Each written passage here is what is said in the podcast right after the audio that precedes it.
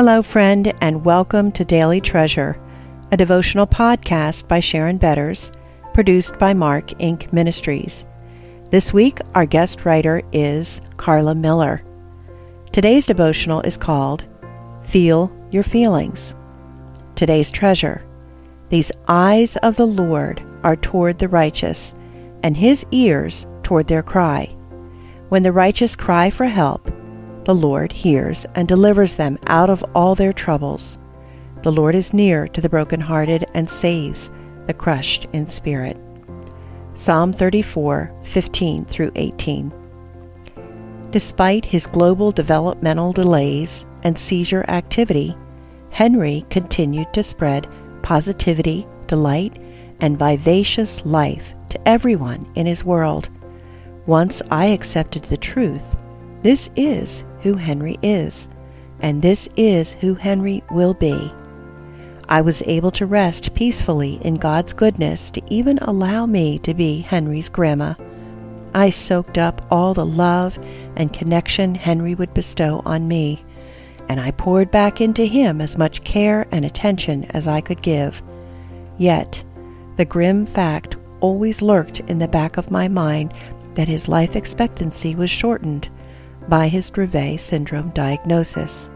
Then, almost as soon as I had accepted that Henry was perfectly made in God's image, by his decision and for his purposes, life again confounded us. We were vacationing in North Carolina when we received tragic news. Henry had died in his sleep. He was only five years old. He had just experienced the best six months of his life on new medications. He had been doing marvelously. We threw together our suitcases and began the silent and surreal car ride back north. He and his family had been vacationing in New Hampshire, and the endless miles that lay between us and them seemed to stretch interminably. It was incredibly hard to believe that Henry was gone. What was God doing? I had to work again through accepting God's will, wisdom, and ways. I am so fickle and faithless. My knee jerk reaction was again to plead, Why? Why now? Why Henry? Couldn't we have him a little longer? He reflected you so much, Lord, in his unconditional love for everyone. He was one of your ambassadors. This isn't right. Show me your purposes, please. Show me your plan. April 11, 2014 till July 12, 2019 is inscribed on the stone of Henry's grave marker. These two facts, his date of birth and date of death, are written in stone because they will not change. God numbered our firstborn grandchild's days at 1,916. Even if I knew why Henry's days were determined to be so short, I would still disagree with God's decision. With each passing day, week, month, and year, I fear my recollection of Henry is dimming and moving further afar. That unnerves me. I worry that I won't be able to remember and cherish who he was. I've never walked this path before, and I desperately need God's help to traverse it. I want Henry to be at my daughter and son in law's side instead of at God's side. I want Henry to be a big brother to his little sister, Tally. I want to see my first grandchild grow up to adulthood. I want to watch as he blossoms and soaks up the wonder of this world. I want to see him coach himself verbally to try again as he doggedly works on a task and doesn't give up. I want to hear his sweet and invariable greeting, Happy to see you. I want to be a recipient of his unabashed delivery of warm hugs. I want to see him joyfully wave a flag at church as he sings Jesus music. Instead, I must just trust. Over my lifetime, God has repeatedly proven his character to me. I am confident he is wise, powerful, and loving.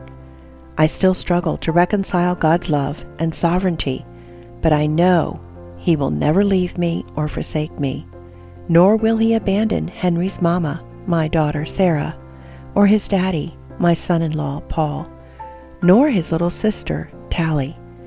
Meanwhile, I wait in trust on him, channeling my mourning and the grief of our entire family by petitioning the Almighty God who hears and cares. Grief is what we think and feel on the inside when someone we love dies.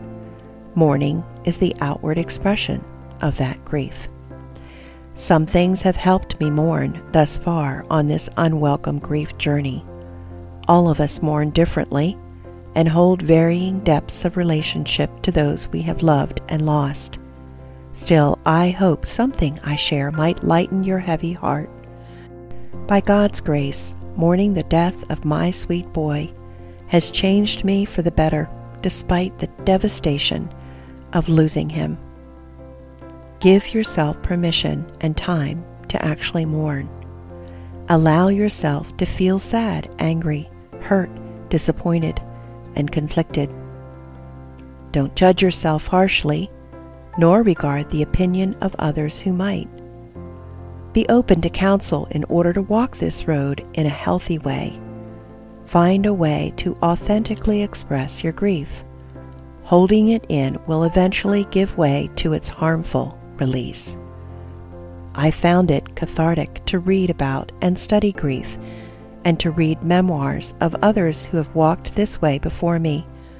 I also wrote out and shared publicly my thoughts, feelings, memories, and struggles. Writing especially helped me in the first few months after Henry died. It still helps me to occasionally visit Henry's grave, situated in a quiet corner of the cemetery under a big oak tree.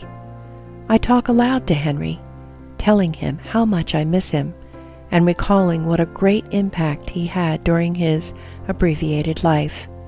Crying is a natural release to the emotions that are an integral part of who we are, nothing to be ashamed of. I do not cry easily, but when Henry died, I wept often, both publicly and privately. His death stirred a place in me that had not been touched before. God writes down all of my sorrows and collects all my tears in a bottle. Psalm 56 8. He expects us to shed tears. Cry out to the Lord with your mouth, your heart, your soul, your being. Doing so acknowledges our absolute dependence upon Him. In our tearful pleas, we acknowledge our frailty and inability to overcome the problems before us. Our cries show that our trust is in Him to act on our behalf. We freely surrender self will to His perfect sovereign will. That's from GotQuestions.org. Feel and express your feelings. They are valid. They are a part of who God made you to be. Gracious Father, you hear me when I call out to you. You give strength to meet each difficulty. Even when it seems you are not answering or even listening, I know you are working. If I wait patiently, you will turn to me and hear my cry. In times of trouble or distress, you will answer my cry and free me from all my fears. Amen. The prayer was taken from Psalm 40, verse 1, Psalm 20, verse 1, and Psalm 34, verse 4. Hey, friends, I know that you are enjoying these devotionals this week, and I'm so grateful for our guest writers and for our narrators we wouldn't be able to do this without them. And God is using them greatly to give others the help and hope of the gospel. It's August, it's summer, and you might be thinking about your small group Bible studies this fall. And I hope that you will consider using Treasures of Encouragement as your study book. You can go to treasuresofencouragement.org where you can learn more about the book. You can learn about the study guide, the leader's guide. We have other resources there that will complement the study of Treasures of Encouragement. It will really be helpful as you lead a small group. So check out treasuresofencouragement.org and think about using this book as your small group Bible study for this fall. I'm Sharon Betters. Thanks so much for joining us, and I look forward to being with you tomorrow.